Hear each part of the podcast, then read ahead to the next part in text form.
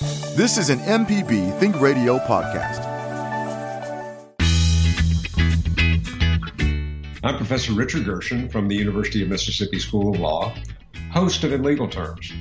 If you're enjoying this podcast, I encourage you to listen to In Legal Terms, the show about you and your rights. We find interesting legal topics to bring to you and let you know how the law affects you. Find In Legal Terms on any podcasting platform on your smart device or on our website, in legal terms dot m p b online dot org. From M P B Think Radio, this is Money Talks. Kevin Farrell here with Ryder Taft, Portfolio Manager at New Perspectives. He's a chartered financial analyst and holds the Certificate Investment Performance Measurement from the C F A Institute.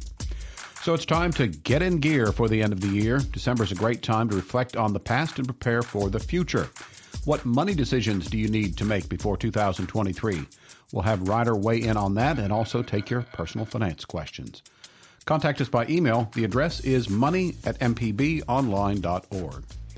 So good morning, Ryder. What uh, financial news do you have in mind today? Good morning. So the thing that's kind of big is just how much the markets are up today and yesterday. Uh, yesterday, they were up kind of anticipating a modest inflation number, and we got a modest inflation number, so they're up even more. I think you heard just uh, just before the show, uh, the Nasdaq up three percent, the Dow up one point five percent. They were up uh, smaller numbers yesterday, but overall, these past two days have been really exceptional. So the modest C P I report means that the market thinks the Fed is going to be a little more gentle than they have been. So we went from expecting uh, seventy-five basis point or zero point seven five, three quarters of a percent increase in the short-term rates to a half a percent.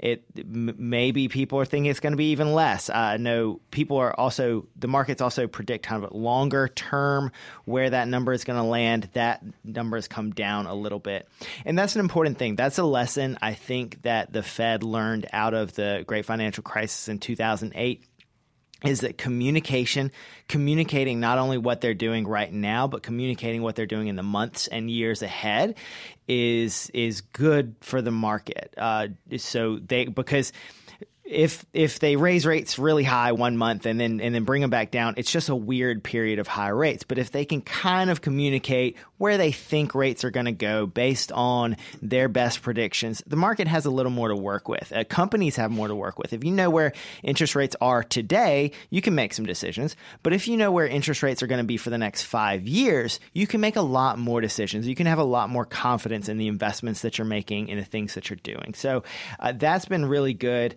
Uh, Uh, of course, these the, the inflation numbers are really interesting. Uh, the gasoline is down again month over month. It's up about ten percent, just depending on what grade of fuel you're buying, as long as it's not diesel, which is still up really high and affects everything.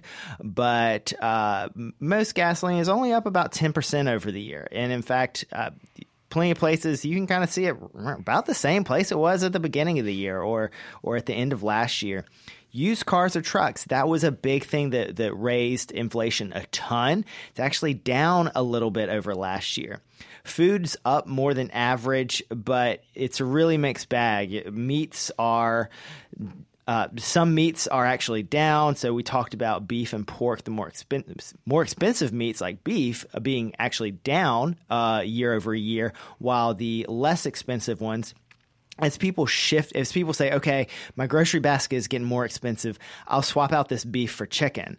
So the chicken is getting more expensive as there's more demand for it, but it's still a lower cost product. Uh, and the beef is getting cheaper as there's a little less demand for it. So that's just an interesting dynamic.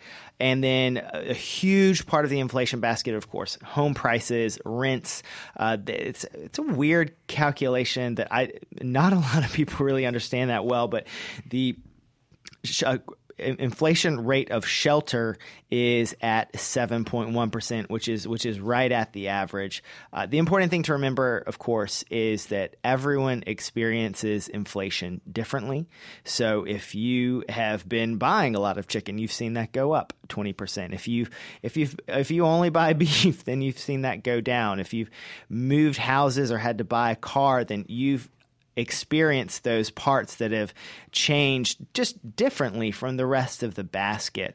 Uh, so keep that in mind. Everyone experiences it differently. Maybe your spending is actually flat to down. Uh, maybe your spending is up a lot more than everyone else's. Uh, we've got a caller on the line, but a quick follow-up. Um, you know, this time of year, there's a lot of retail spending going on. So is it traditionally this a, an up time of year for the market? Um, so I, calendar-wise, I believe that Decembers are usually fairly good heading into the end of the year. Uh, it's it's interestingly, summers are usually not great, and uh, there's just a lot of dynamics there with uh, the way that people interact with the market and where the key market participants are. Are they on vacation in the summer? Um, uh, although seasonality, I, I want to say that seasonality trends, month-to-month trends have been a little less pronounced than they have in years past. It used to be they're they're very reliable, you know, sell in May and go away. Um, this sort of sayings like that, I, I think they're a little less pronounced now. All right. Uh, we do have a caller on the line, so we're going to say good morning to Catherine calling in from Columbus. Hello, you're on the air with us, so go ahead. Good morning. Um, this is the time of year when I get an R M D from a venture annuity that uh, I inherited. I also get my uh, PERS checks, and I'm looking to find a place to park them. I sometimes think I need a financial advisor, although the cost of, uh, of the fees for advice seems to be pretty high considering I have a very modest income. I've just been sticking my money in um, C Ds and things like that at the local banks. Also, I'm not too thrilled with the uh, opacity of some of these um companies that hold your money or invest your money. I don't know what kind of oversight there is to prevent mismanagement or um, exorbitant fees. Can you kind of give me some guidance? Yeah, so uh, that's interesting. So the annuity you get an R M D from, and I guess that's going to continue for your lifetime. The PERS checks, uh, that thirteenth check just keeps growing every year. That's uh, the, the three percent of your total Uh, total PERS income, uh, and that compounds every year. So uh, that's always pretty exciting for folks who receive PERS to get that thirteenth check. So it all kind of just depends on what you want with it. If if you are just looking for a place with a higher yield, uh, we do often find that lo- local banks don't have the best yields. Uh, brick and mortar bank, they know they can rely on people who ne- want or need to come into that local branch. They don't they don't have necessarily have a ton of competition for those deposits because they're what we call sticky. People are just they're just loath to move their deposits. I talk to people all the time who just tell me how much they hate their bank and this, that, and the other, and it's just terrible, and they have terrible customer service. They're never able to go there. And I'm saying, okay, well, how about this bank? It's great. Like people love it, and they say, oh gosh, no, I would never move. That just seems like way way too complicated, uh, and it's really not. So there are some online banks. Of course, interest rates are kind of holding steady or, or, or moderating a little bit, but you can get some decent yields online.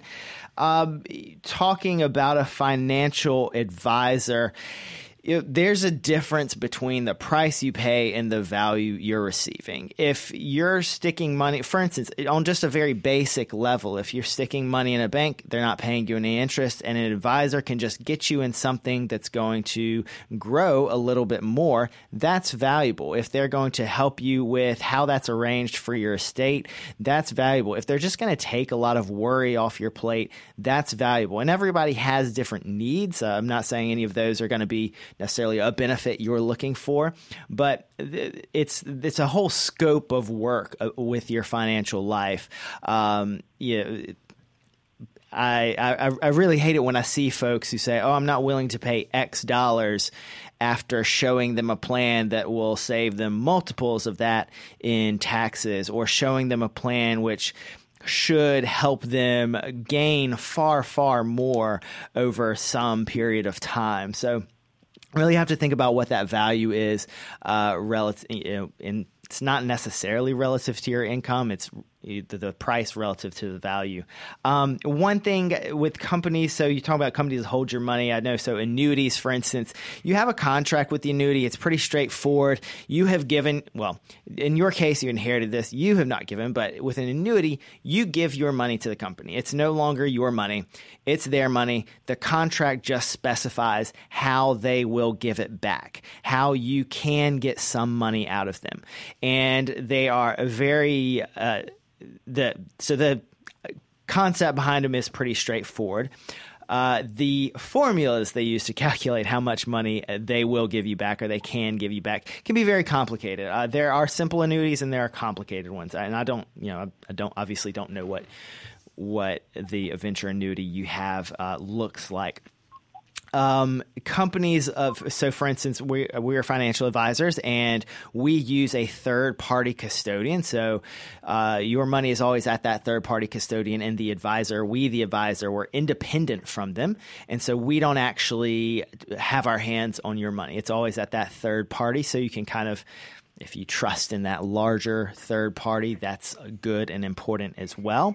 And you'll always be able to see exactly where your money is and exactly what you have in that from statements from that third-party custodian. Of course, as advisors, we like to report on what we're doing, and we like to present reports that hopefully give people a little more uh, insight into what their money is doing for them.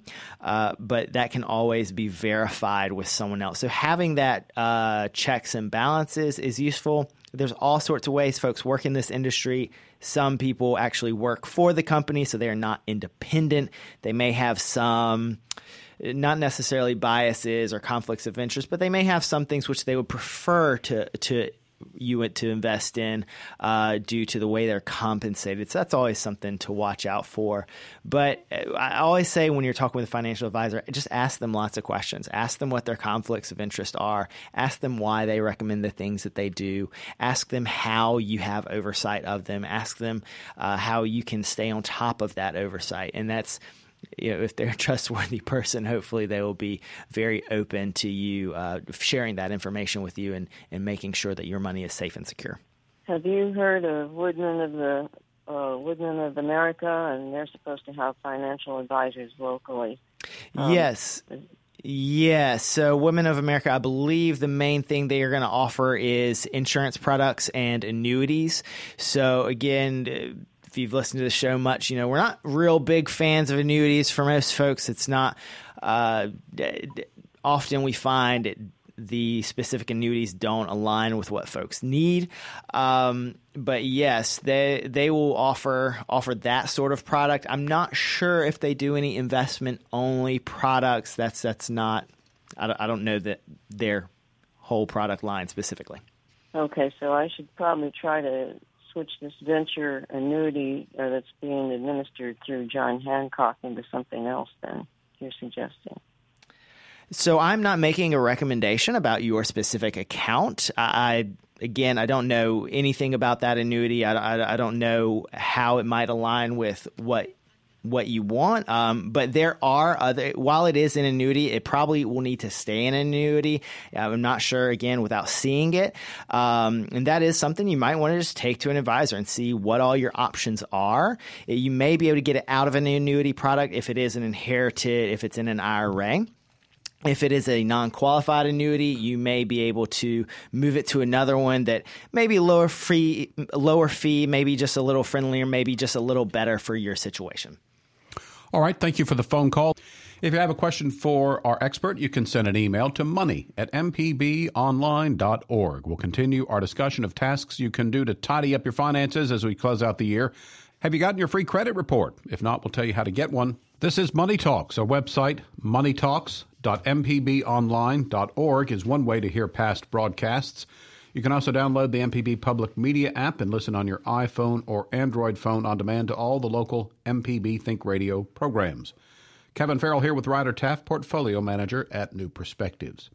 Equifax, Experian, and TransUnion continue to offer uh, online credit reports. It's recommended that you check all three reports regularly. The website is annual credit report dot com. It is free. So uh, as we draw to the end of two thousand twenty-two, Ryder, what are some of the things we need to do uh, in terms of reviewing maybe passwords, things like that?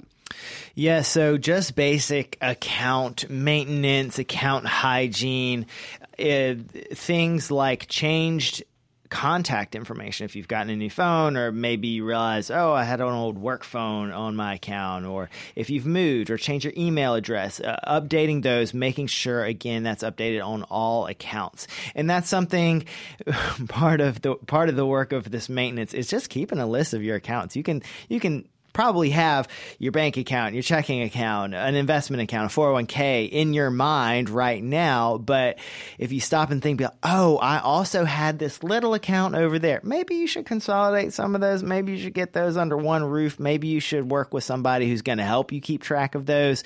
Uh, but just making sure you touch on all of those, even just logging into accounts. I have a, a, an old PayPal account that's connected to an old email address, and I hadn't, I, I had not consolidated them. And so I just, I, it was about to kind of lose access forever. And I, and I saw an email, and I unfortunately was able to rescue that, but you may lose access to things. It's really important, at least logging in online. If you have online access, at least once a year, just to keep it active. Um, updating passwords is, is a good idea. I, I think a little more important is to have very good, strong passwords. Uh, of course, there are password leaks all the time, so you want to make sure you're not using kind of commonly used passwords. You want to make sure that you're not you're using fairly unique passwords for all of your different accounts, so that someone can't, you know, hack your Target card and then turn around and get access to your Trustmark account. Um, so you want to be really careful there. And this is a huge one, and end of year is a great time to think about this, where you're thinking about your family, you're thinking about getting together, you're having those conversations with each other, updating your beneficiaries.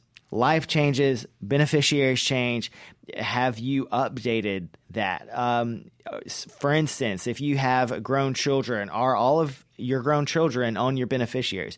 Do you want all of your children on your beneficiaries? There's a hundred questions you could ask. You know, what happens when one of them dies? Is the beneficiary form going to be satisfactory? Does a will or a trust cover that account? Um, estate planning, when you're doing estate planning, you want to model out scenarios. If one of your children dies, do the grandchildren get the money, or does it just go to your other children? Or if one dies, does is it set up strangely so that, you know, three grandchildren all of a sudden are getting a larger share than your other children? What what does it look like when these scenarios happen? Because these beneficiary forms are not perfect. They cannot cover all scenarios. So you want to make sure that you've had the conversation so that everybody kind of understands what you want, and that everybody is taken care of in the way that you want them to. Um, so one thing we see sometimes is people say, oh, well, this account over here, this is for my son, and this account over here, this is for my daughter.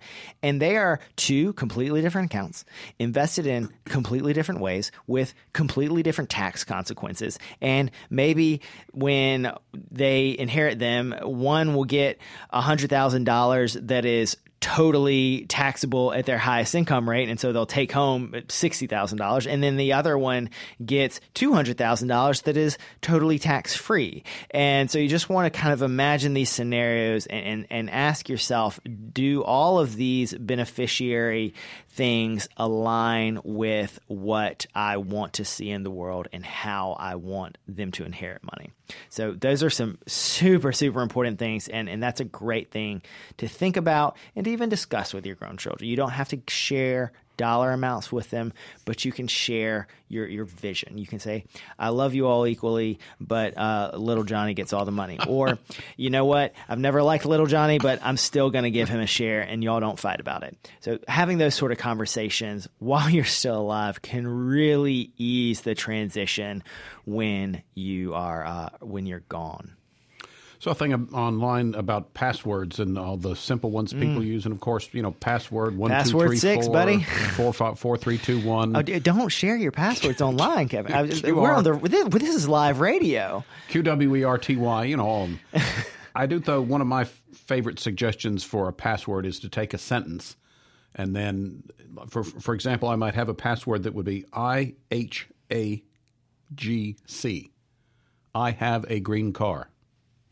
All right, everybody writing that down? That's right. Do we have that written down, folks? Okay. Then you add, you know, can add numbers, whatever. But anyway, as long as you can yeah. remember what sentence you use, I mm-hmm. think that that's a good way of. Or even if if it's one of those that allows long passwords, you can just use several words, because that is that is more complicated than just a small, simple phrase, or even a smaller smaller set of of random letters.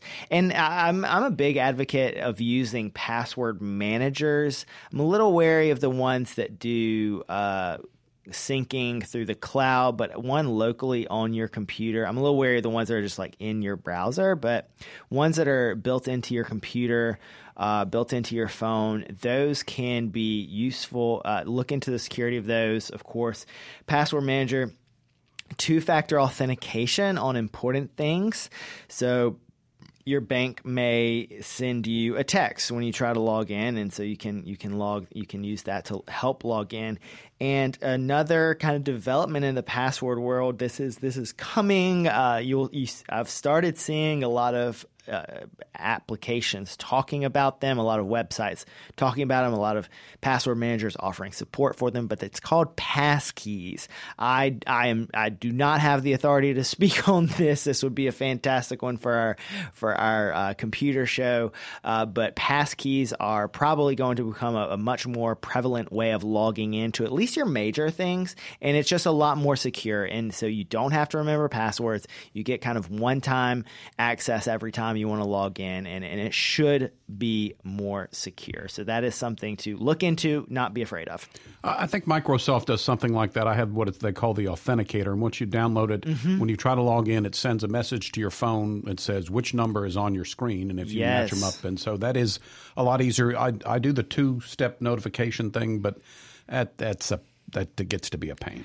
Uh, yes, the Authenticator app is is a very good. That, so that is another type of two-factor authentication. I think that style is a lot more secure than the text message-based one. Uh, but the text some for some folks, the text message-based one might be super convenient. For some, they may like that app. Got another caller on the line on Money Talks. Laura has called in today, and Laura, it's your turn. You're on the air with us. Go ahead. Good morning. Um, I just tuned into your broadcast. I'm not even sure if this topic has been discussed, but I've been reading about um, fiduciaries and trying to, how would you go about finding a financial advisor or an investment company that is a fiduciary? That is a great question. So, um, and I'm very glad that people are starting to use that word and know that word and understand that word. A fiduciary is someone who puts your interest before their own. That's kind of the simple and happy way to think about it. It means probably that they've done a lot of work to eliminate conflicts of interest between what you need, your best interest, and their income. Uh, they are not typically, you would not have a fiduciary be offering you products for which they were sold a commit, they were given a commission, or th- th- maybe they had variable commissions depending on what they sold you or or what sort of plan they put you in. Um, We have always been fee only, meaning the end client uh, is the one paying us. We don't have other people paying us, say, hey, pitch our mutual fund, or, you know, get them to use this type of account, or, or, or what have you. Um, first thing to do is ask them, are you a fiduciary? But go beyond that, because the fiduciary standard, there is a legal definition of fiduciary that has allowed – I, in my opinion, more people to say they are fiduciaries than are truly, truly looking out for their clients' best interests and, and conflict-free. I would ask them to describe what a fiduciary is to you, and I would ask them, really one of the biggest things in my mind is about that conflicts of interest, and I would say, what conflicts of interest do you have? Uh, and this is particularly in the world of, not to pick on them, but in the world of insurance sales folks, they are mostly employed by a company that offers a certain suite of products, and those products may be good insurance products, but they can't, my, my Allstate insurance agent isn't going to look and check Progressive and Geico before he offers me my product. I have to go and make sure that he's offering me the best product, because I go to him specifically for what his company offers, and that is what he is able to offer me. So that's just that's just the model. I, you can't go to one grocery store and necessarily expect them to price match or necessarily even quality match another grocery store's product. They are going to sell the products they have. That's just what they have. It's not it's not necessarily ah this is this is what Laura needs. Laura needs uh, Laura needs mangoes for ninety-nine cents a pound, so we're going to lower the price for her because I know that's what she needs. Um, so that's what I would do. I would I would ask them if they are fiduciary, ask them what that means, and ask them to detail conflicts of interest, where all they get paid from, and where any possible conflicts may come up. Okay. So you can't necessarily just look up a company or a person and see if they are a fiduciary. You just have to ask everybody? Not necessarily. It's not like a, a label. And, and again, like I said, I think a legally speaking, a lot more people can say they are a fiduciary. Uh, people can say they are fiduciary while having some conflicts of interest. Uh, legally, they do have to disclose a lot of these. Uh, they there's some there's some paperwork involved with that. There's some disclosure involved with that. So that's important. But it's not it's. I, again, more people can say they are fiduciary than might really be upholding the highest standard, at least the highest standard in my mind that I think most people deserve. All right, Laura, thanks for your call. Send an email to money at m p b online dot org. We'll continue our discussion of getting in gear for the end of the year in just a bit. No one knows what the future holds except for one thing. We'll talk about that next. Money Talks is M P B Think Radio's personal finance broadcast. Kevin Farrell here with Ryder Taft, portfolio manager at New Perspectives. He's a chartered financial analyst and holds the Certificate in Investment Performance Measurement from the C F A Institute. It was Ben Franklin who said, "In this world, nothing is certain except death and taxes." Well, we've touched on taxes. As for the death part, is your will and your advanced health care directive up to date?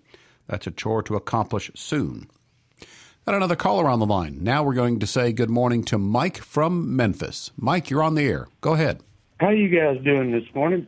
Good. Well. Um, I've retired from this industry, but uh, the easy way to explain an annuity is it's an insurance policy.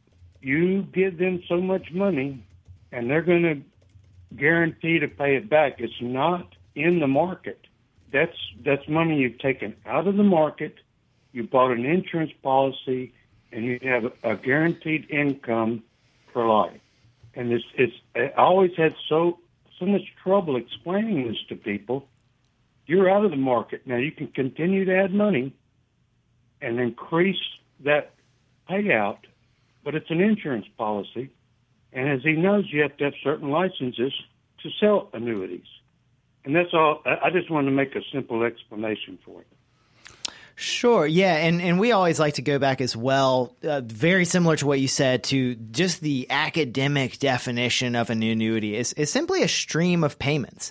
So in some way, you are buying a stream of payments uh, in the future. So you're buying that future income, like you said. Um, what I think is complicated about annuities, uh, the actual product that is often sold, uh, there are some simple ones. Like I said, there are fixed annuities where it's very simple. You can put your money in. They say, we're going to give you three percent until you start taking out. We can calculate those numbers today, see what your income is going to be. What we can't calculate is what that future in, uh, inflation rate might be, what you actually might need, what you might have missed out on. But there are also are some very complicated annuities, and I see these I see these all the time, uh, folks with all sorts of bells and whistles and features, and yes, very often that kind of guaranteed zero percent floor where we say, okay, you're not going to lose money.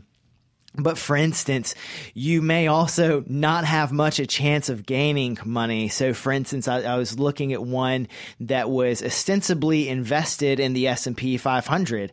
And on the statement, it showed uh, this year, the S and P five hundred increased from this to this. That is a nineteen point five percent increase. Your, uh, your annuity investment, they had two parts. Again, ostensibly invested in the S and P five hundred, ostensibly an aggressive investment. Uh, yours was capped at three percent. So S and P five hundred up nineteen point five. They got three percent on that one. And then another one was a complicated formula of taking some average of the S and P five hundred. So essentially they got half of the S and P five hundred minus uh, a fee of four point seven percent. So the complications often come in the way those things are calculated. So we often see very glowing projections of where this is going. It's very easy to say, oh, the S and P five hundred, it's returned eight percent on average, or, or or whatever that number is at that time, what you're looking at, what, what time period you're looking at.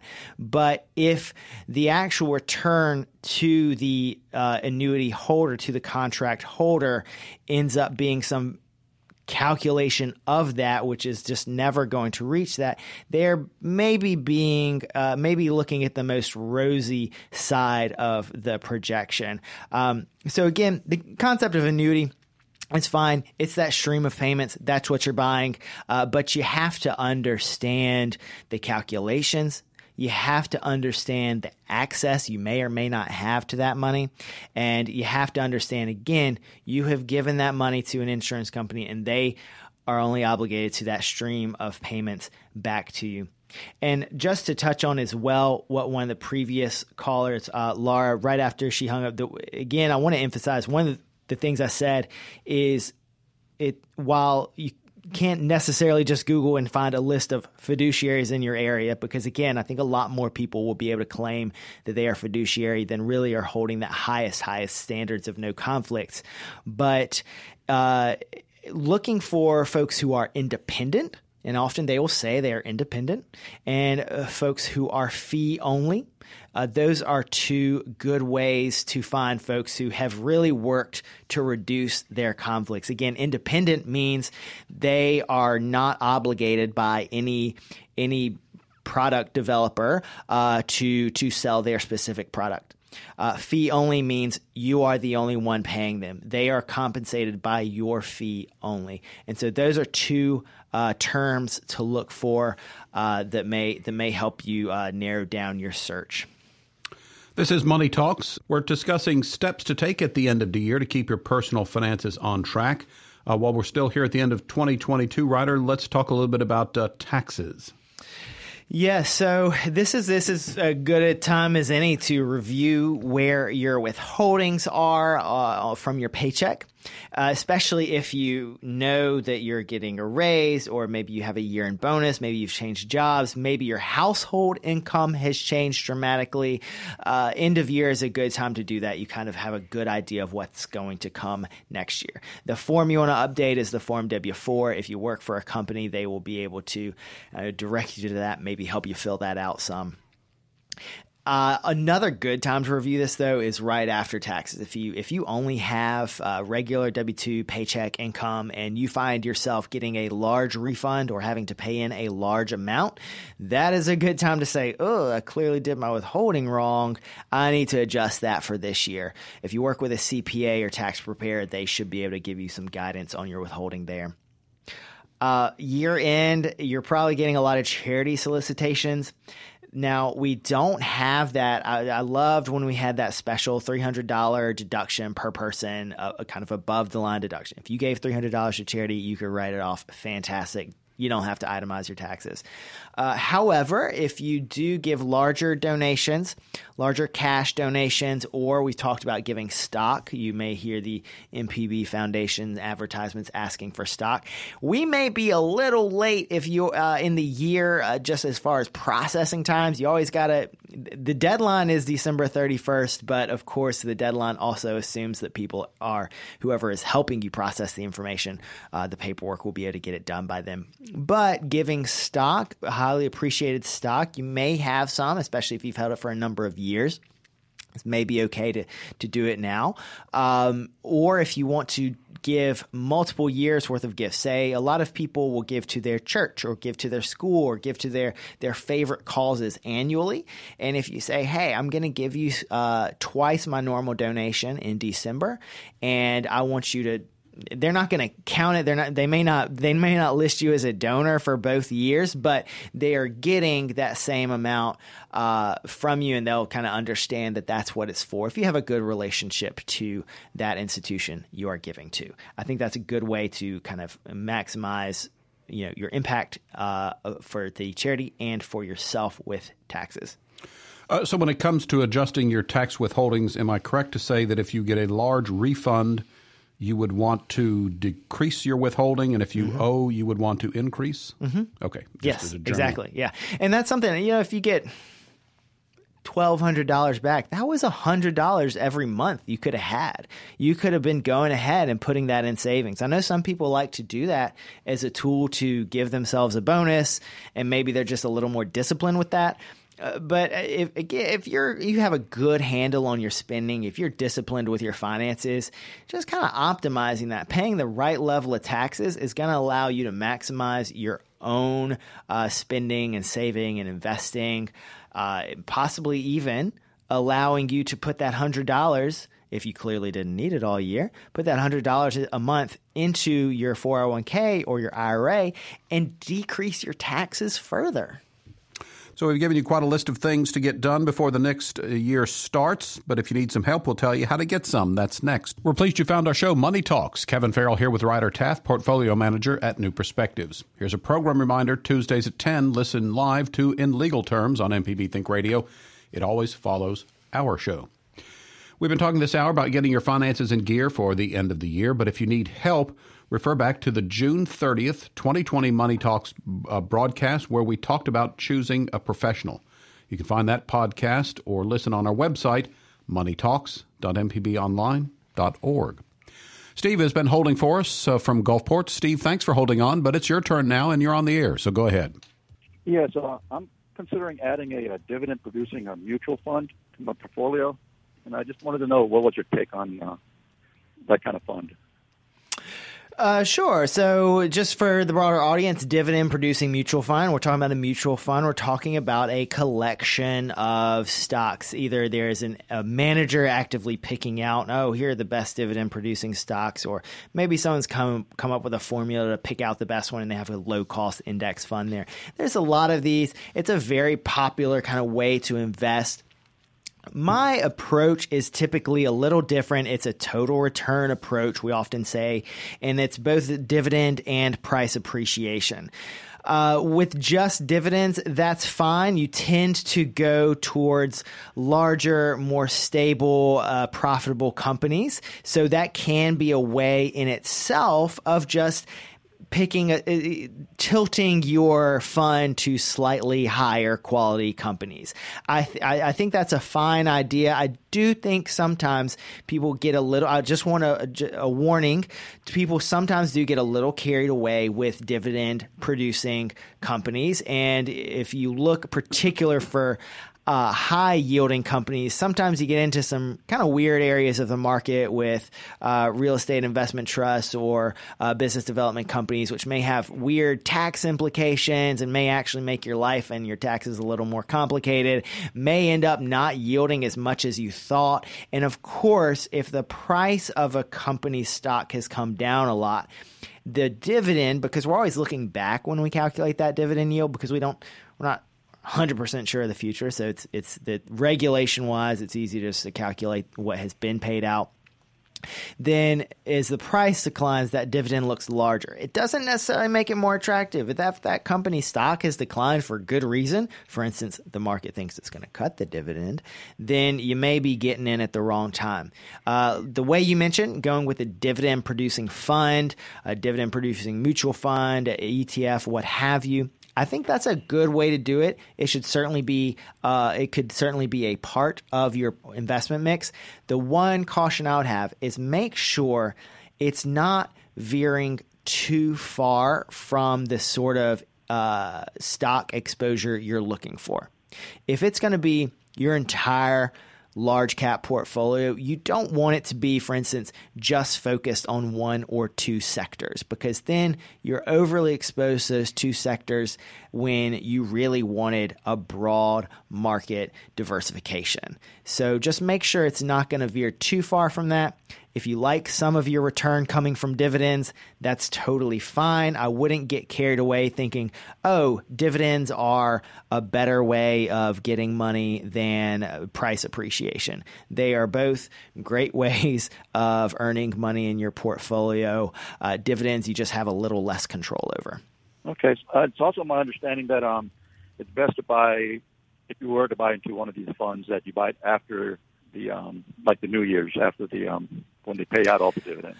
Yeah, so that is, there's an interesting point there in that uh, mutual funds, they pay out dividends. They typically pay out dividends kind of as they happen, maybe monthly, maybe quarterly. But they also pay out long-term and short-term capital gains. And this is just a weird facet of mutual funds that you got to watch out for if you're invested in mutual funds. They will typically pay those out in December. You can look up, the fund company will publish their schedule of, of payments, and they will publish uh, how much they're going to pay out, be it income, dividend, capital gain, uh, short-term or long-term. And what you're pointing out here is that, say a mutual fund is trading for ten dollars and it's going to pay out a dollar in short-term capital gains. Well, on day on Tuesday, that fund is worth ten dollars. On Wednesday, so if you buy it on Tuesday, you get ten dollars. You pay ten dollars, you get ten dollars worth of fund. On Wednesday, that dividend is paid out and you have a nine dollar mutual fund and you have one dollar of short-term capital gains. The issue with buying it right before that dividend, we're getting into kind of a, a little more nuanced, a little more complicated piece, so I'm, I may be losing our broader audience here, but hang with me here. Uh, the, the, the issue with buying it before that pays out is that the tax situation. Your taxes on a short-term capital gain or an income payment are Uh, higher than they would be on just a regular dividend payment. They're higher than what it would be on a long-term capital gain. And so that's another example of in a mutual fund, you have a little less control of when some of that gets paid out to you. So that's something to watch for. Yes, those are typically paid out in the year end, so you can't avoid it just by wholesale waiting till January. You can also look at these funds and see what they've published. Typically, they publish it. They start publishing this information about a month or so in advance. You can say, okay, this one is not going to have a lot of payouts, or this one is going to have an, you know, only capital gains, so I'm not super worried about it. Or you're buying in an I R A, so you're not worried about any of that at all. But that that's the issue with the dividend payout that people are worried about. And again, that's a slightly different conceptualization of dividends than what you're talking about when you're talking about a company paying dividends. All right. Well, I'll take that all into consideration. Thanks. For all right. Input. Good. Good. Have a good search. Thanks for the call. This uh, got a couple minutes left. Uh, personal finance might be more enjoyable if you treat it like a game or a challenge. Ryder, what are some strategies to win at saving money? Um, do more of it uh, than everyone else. um, yeah, I mean, I, I think this kind of year in review, just like any game that you're playing, you want to check in and see, how am I doing at this game? This is this is, this is why we have locker room talks at, uh, at halftime. Uh, so checking in and saying, am I have I saved enough for this point in life? Have I saved enough for this goal I have uh, going ahead?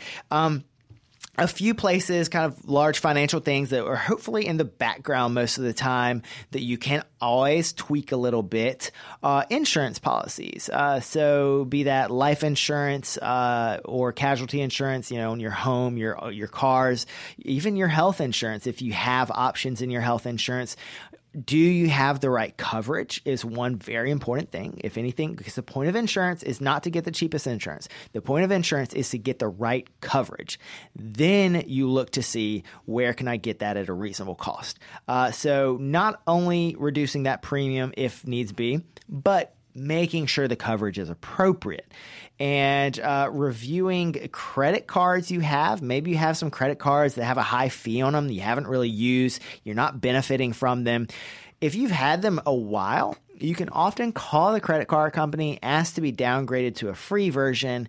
Uh, they would like to keep you as a customer, but if it's no longer, the benefits are no longer fitting your needs or your lifestyle. Say it was some travel benefits, and you're just not you're just not going to that resort anymore. You may, instead of canceling and dinging your credit report, reduce it to a free version. Still use it from time to time, but that should save you a couple dollars as well. All right, that's going to wrap us up today. Thanks for everybody who called in today. Money Talks is a production of M P B Think Radio, funded in part by generous financial support from listeners. To hear today's show or a previous show, you can visit money talks dot m p b online dot org or listen to the podcast by searching for Money Talks. Our show is produced by Liz Gill. Our podcast producer is Jermaine Flood, and our call screener today was Charles Arnold. For Ryder Taft, I'm Kevin Farrell, inviting you to join us every Tuesday at nine for Money Talks, only on M P B Think Radio. This is an M P B Think Radio podcast. To hear previous shows, visit m p b online dot org or download the M P B Public Radio app to listen on your iPhone or Android phone on demand.